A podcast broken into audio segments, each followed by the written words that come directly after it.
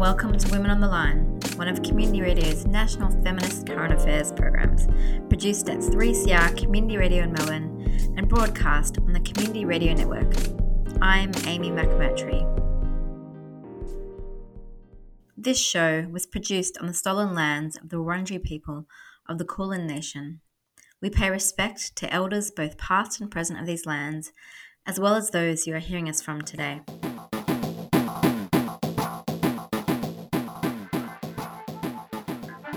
On this episode of Women on the Line, you'll be listening to an interview with Professor Jayashri Kulkarni, Professor of Psychiatry at the Alfred and Monash University, speaking on mental ill health and reproductive hormones. This interview is hosted by radio producer Genevieve Siggins. I'll let Genevieve introduce Professor Kulkarni and the fascinating content of the show. Today, I have a very special guest on the show, her name is Professor Jayashri Kulkarni, and she's the Professor of Psychiatry at the Alfred and Monash University. She's also the founder and director of the Monash Alfred Psychiatry Research Centre, a large group dedicated to discovering new treatments, new understanding, and new services for people with a range of mental illnesses. She is internationally acknowledged as a leader in the field of women's mental health in particular for her innovative work on reproductive hormones and mental illness. Today, I'm talking to Jayashri about the link between mental health and reproductive hormones. In particular, the impact of hormonal contraception on mental health. I'm super excited to talk about this topic. I know many of my cisgendered female friends have had varying experiences on contraception, and even for me personally, uh, the discussion on mental illness and reproductive hormones is becoming more talked about with new research and now especially voices like Jayashri's leading the way. Jayashri, how did you become interested in women's mental health and in particular the link between reproductive hormones and mental illness? So it's a bit of a long story, but in actual fact, when I was doing my training in psychiatry as a psychiatry registrar, uh, in those days there was the uh, mental health institutions, big institutions, and one of them was called Royal Park Hospital near Royal Park Zoo. And in fact, when I was there, um, I was allocated the uh, back ward, that is where the women were located. And at those days, it was pretty horrible. Women were, and men were um, admitted to mental health institutions for years and years. And uh, so the back ward, which had um, been set up for women, and that was the women's only ward, um, had women who'd been there for decades. And in my job as a registrar, I um, would spend quite a long time speaking with each individual patient. And many of the women's stories began with, I was fine until I had my child. Um, or some of the women said, I think it's my hormones, doc, you know, and these comments kept coming up. And also the comments that were made was nobody believes me nobody thinks there's anything in this story about it's my hormones that have caused the mental ill health or particularly the women who had a postnatal or a postpartum um, either severe depression or psychosis and it just never went away and that started me thinking that some you know we, that I should do something about exploring this intuitive observation that many of the women clients had in those ward settings.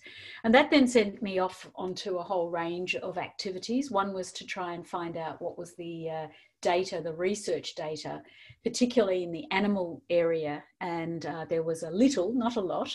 So this is going back into 1990 and I um, also found a, a, German psychiatrist at the time, Professor Heinz Häfner, and he had been working in the area of estrogens and uh, in an animal study had shown that estrogen has a um, positive effect on psychiatric symptoms in the brain.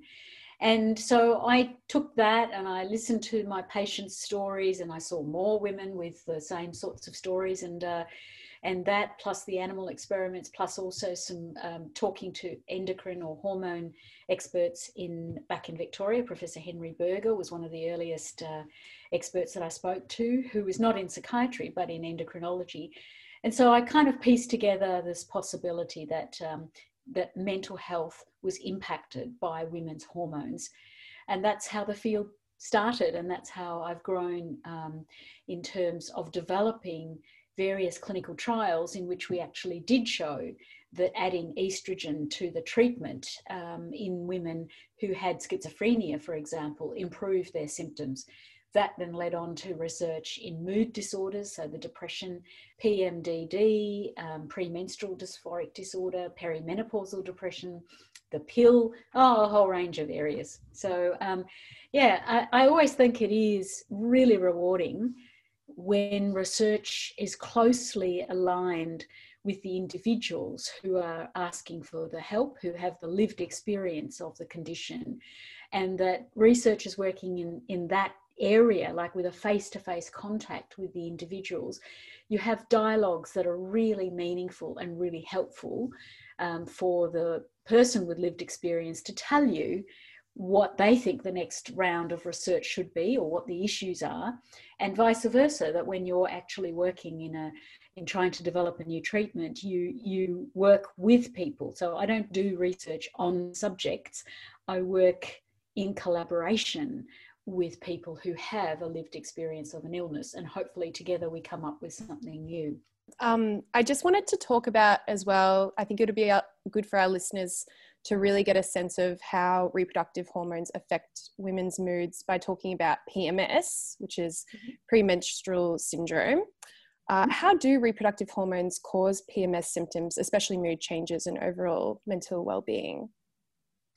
So it's really important to understand that hormones like estrogen, progesterone, testosterone, and a whole range of other hormones that the pituitary gland makes to regulate the levels of estrogen, testosterone, and progesterone, that all of these hormones we, we know are involved with reproduction, right? They regulate egg being released, they regulate um, the cycle, the monthly cycle, and then also uh, there are changes in these hormones when a woman is um, approaching menopause. So we're all very familiar with the reproductive side of these hormones, but what is really critical is that all of these hormones are absolutely potent neurosteroids. By that I mean that they're brain hormones as well. And that took a long time to understand. And it was really only from the 1990s onwards, and particularly in the, in the uh, 2005 onwards, that there's been much more um, research at a, at a basic level in animal models, but really showing that these are potent brain hormones. So once we have that knowledge in the neuroscience field, it doesn't take too much then to understand that when somebody comes in and they say, you know, I'm okay for about three weeks of every month. And then for one week of every month, I just, my whole life is turned upside down. And there is a difference between PMS, which you described as PMS is premenstrual syndrome, and what I talked about as premenstrual dysphoric disorder. They're on a spectrum, but PMS is kind of the baby end of the spectrum, is the smaller um, dysfunction or, or feelings of discomfort right through to PMDD, which is a really horrible major depression that makes women quite moribund.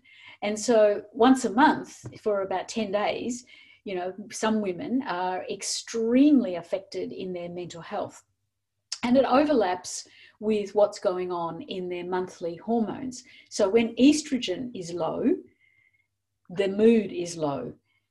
So, estrogen is the good hormone. It's lovely hormone in the brain. It acts in the brain like an antidepressant, it acts in the brain like an antipsychotic. And progesterone can also be an anti anxiety hormone. They've got these other functions in the brain, as well as regulating ovulation and, you know, and then reproduction and having a baby and so on. So, what we're seeing is that many women, and about 80% of the reproductive age group, experience some discomfort in the week prior to having a menstrual bleed, right through to in a spectrum, uh, getting severer and more severe, and at the PMDD, which is the affecting about 10 to 15 percent of the reproductive age group of women, there is this crashing, severe depression that comes on really suddenly. And so women say, I'm fine one day, and the next day, I don't have any energy, I can't get out of bed, I just get fog in the head, I can't think, I can't concentrate, my memory goes, you know, to pieces. I'm just so angry. Um, I'm crying. I can't control it. Um, so, quite severe depression and even with suicidal thinking. That's how bad the depression gets, that some women feel like hurting themselves or do hurt themselves or think about suicide or ending it all. It's a very major form of depression. And then just as suddenly, it lifts. And that happens often when the woman starts having her period uh, or just into the period. So that's the classical PMDD. But what I look for in my clinic when I'm working with women who have PMDD is is there a cyclical pattern? It may not exactly be in this exact sort of one week before having a menstrual bleed, but often you'll get the picture that women will say it comes on suddenly and it comes on about every four or five weeks. And then I'll feel really, really bad for a week, 10 days, even two weeks and then it goes suddenly. And that's not the picture of something that is like a major depression, an ordinary major depression, which is bad enough. But that usually comes on more gradually, and you can pin down the fact that, you know, there's problems at work, there's problems in relationship, there's just a general dissatisfaction, or there's a loss. Somebody died somebody left you know there's there's things going on and then the woman has a growing de- depression. The other thing i really want to make it clear though is this is a brain disorder. Yes it involves the reproductive hormones and the estrogen progesterone work on the ovaries and they work on the uterus but this is a brain condition pms pmdd is a brain condition.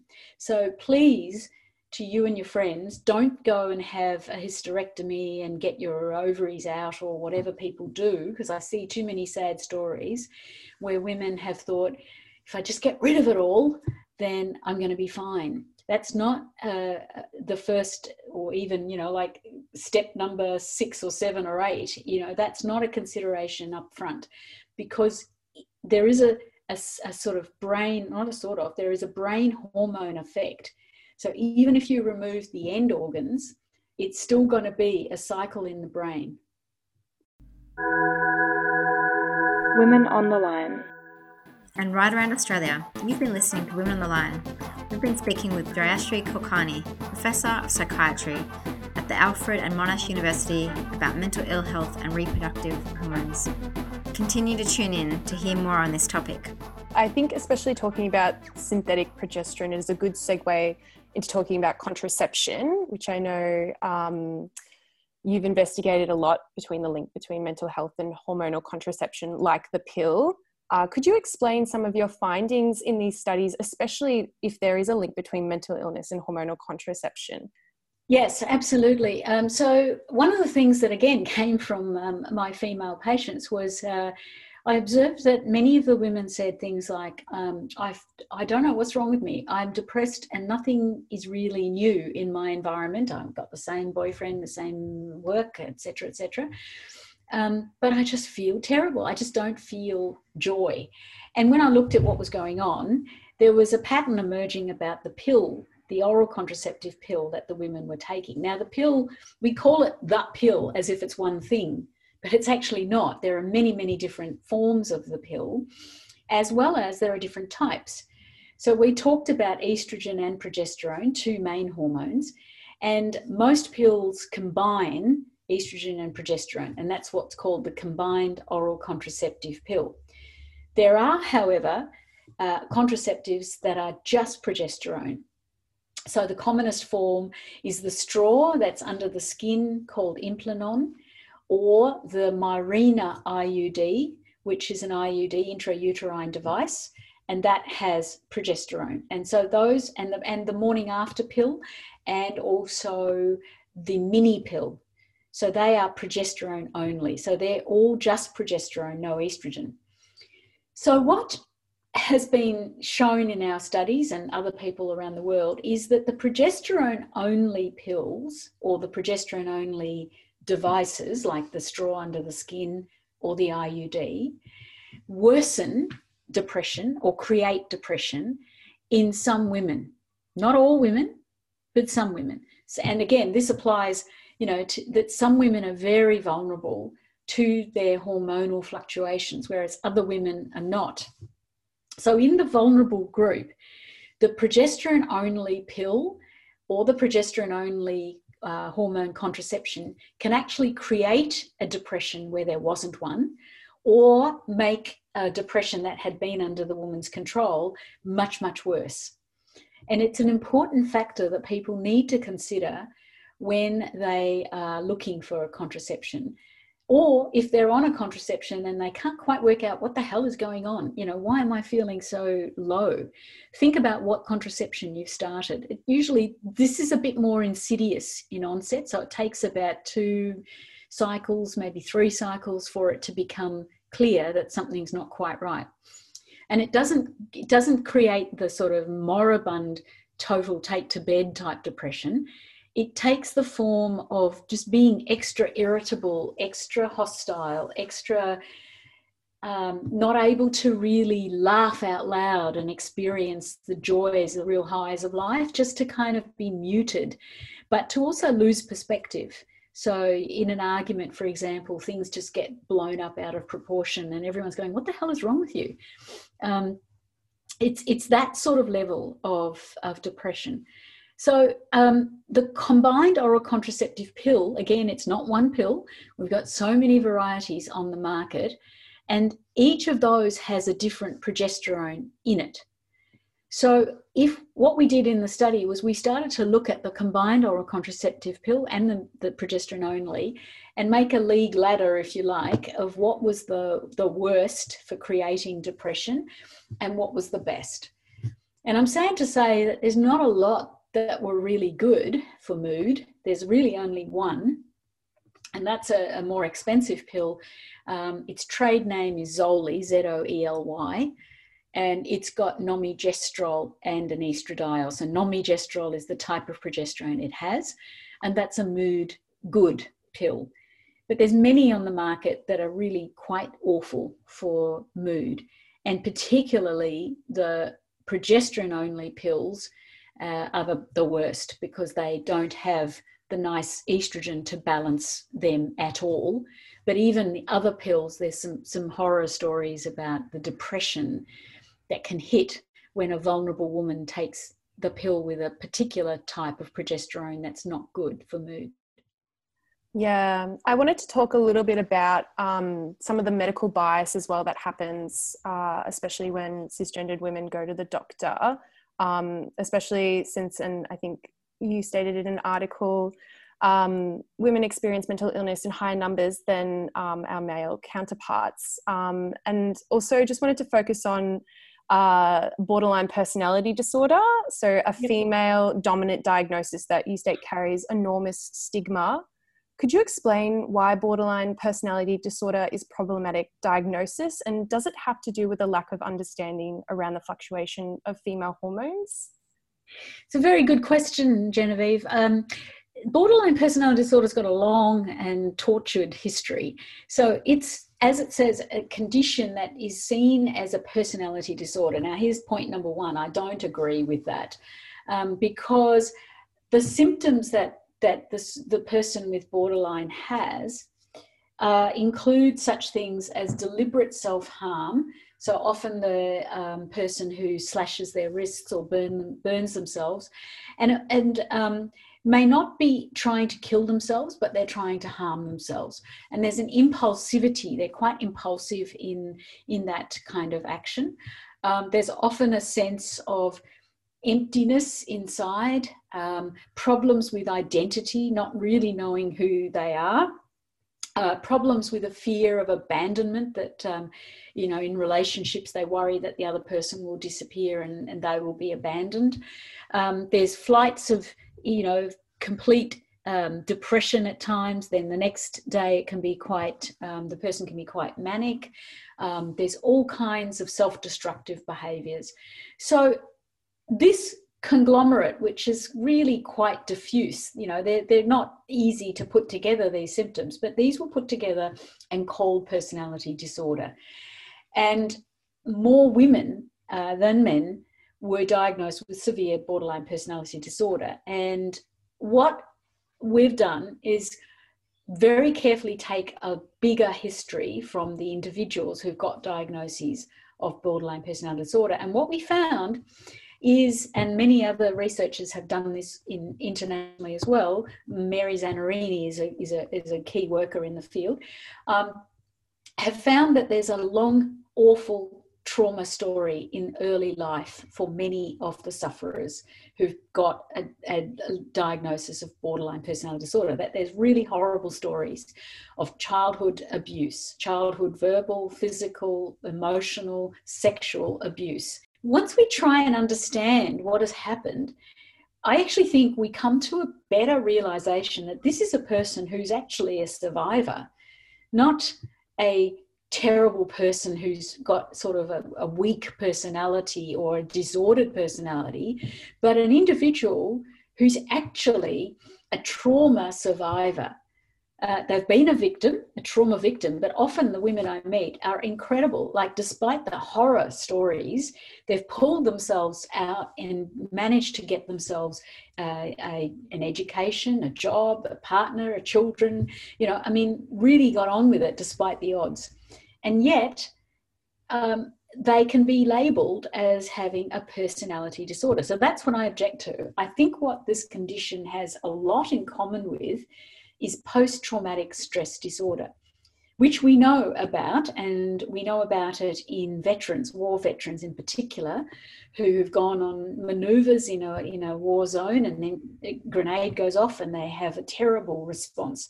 But when you look at those symptoms, there's a very common thread that runs through those particular uh, symptoms and the same symptoms that somebody who's had a terrible early traumatic life um, and, and what she experiences, there's a similarity.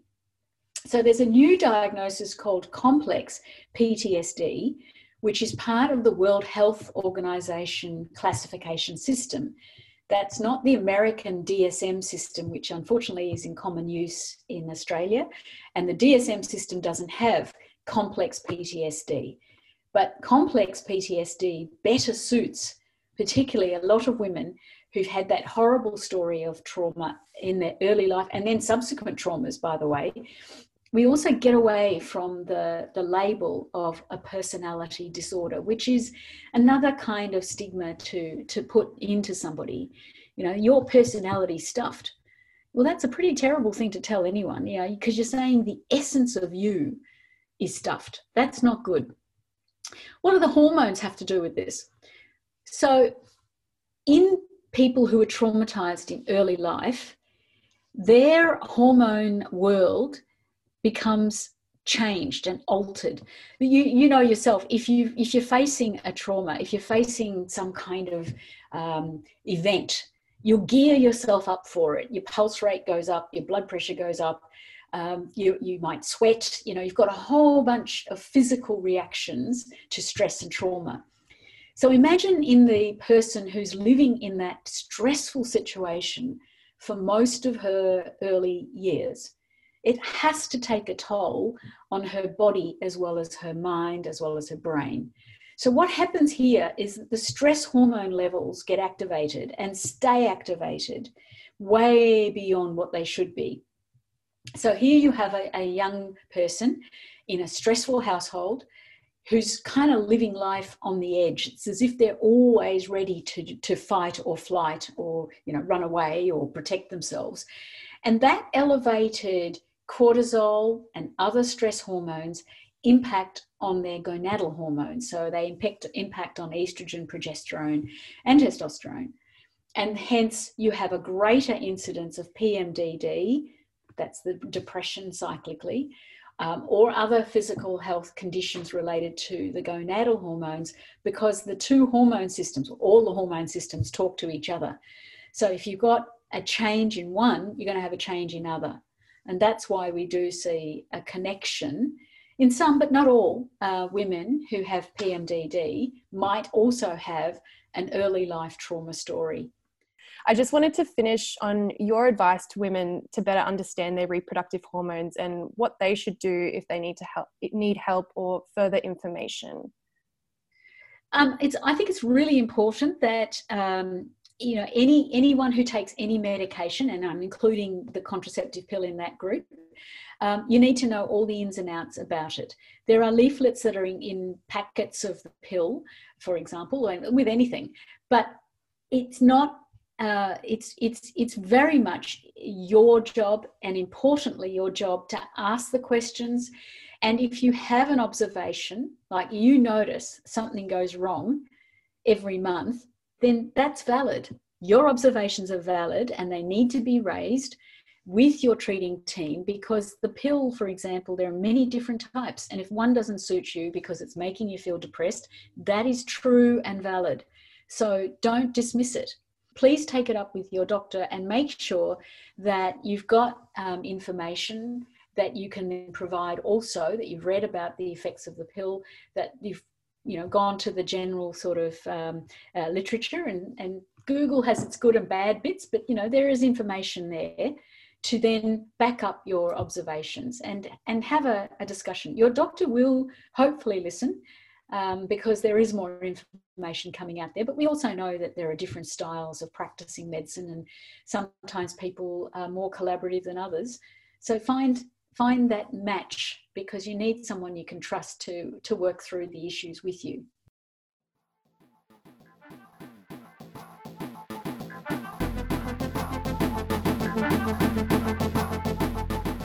You've been listening to Jayashri Kulkarni, Professor of Psychiatry at the Alfred and Monash University about mental ill health and reproductive hormones. An interview hosted by radio producer Genevieve Siggins. Women on the Line is produced in the Melbourne studios of Community Radio 3CR with the financial assistance of the Community Broadcasting Foundation. This show is distributed nationally by the Community Radio Network with special thanks to the Community Broadcasting Association of Australia. The theme song for Women on the Line is produced by Ripley Kavara. I'm Amy McMurtry. Thanks for tuning into the show.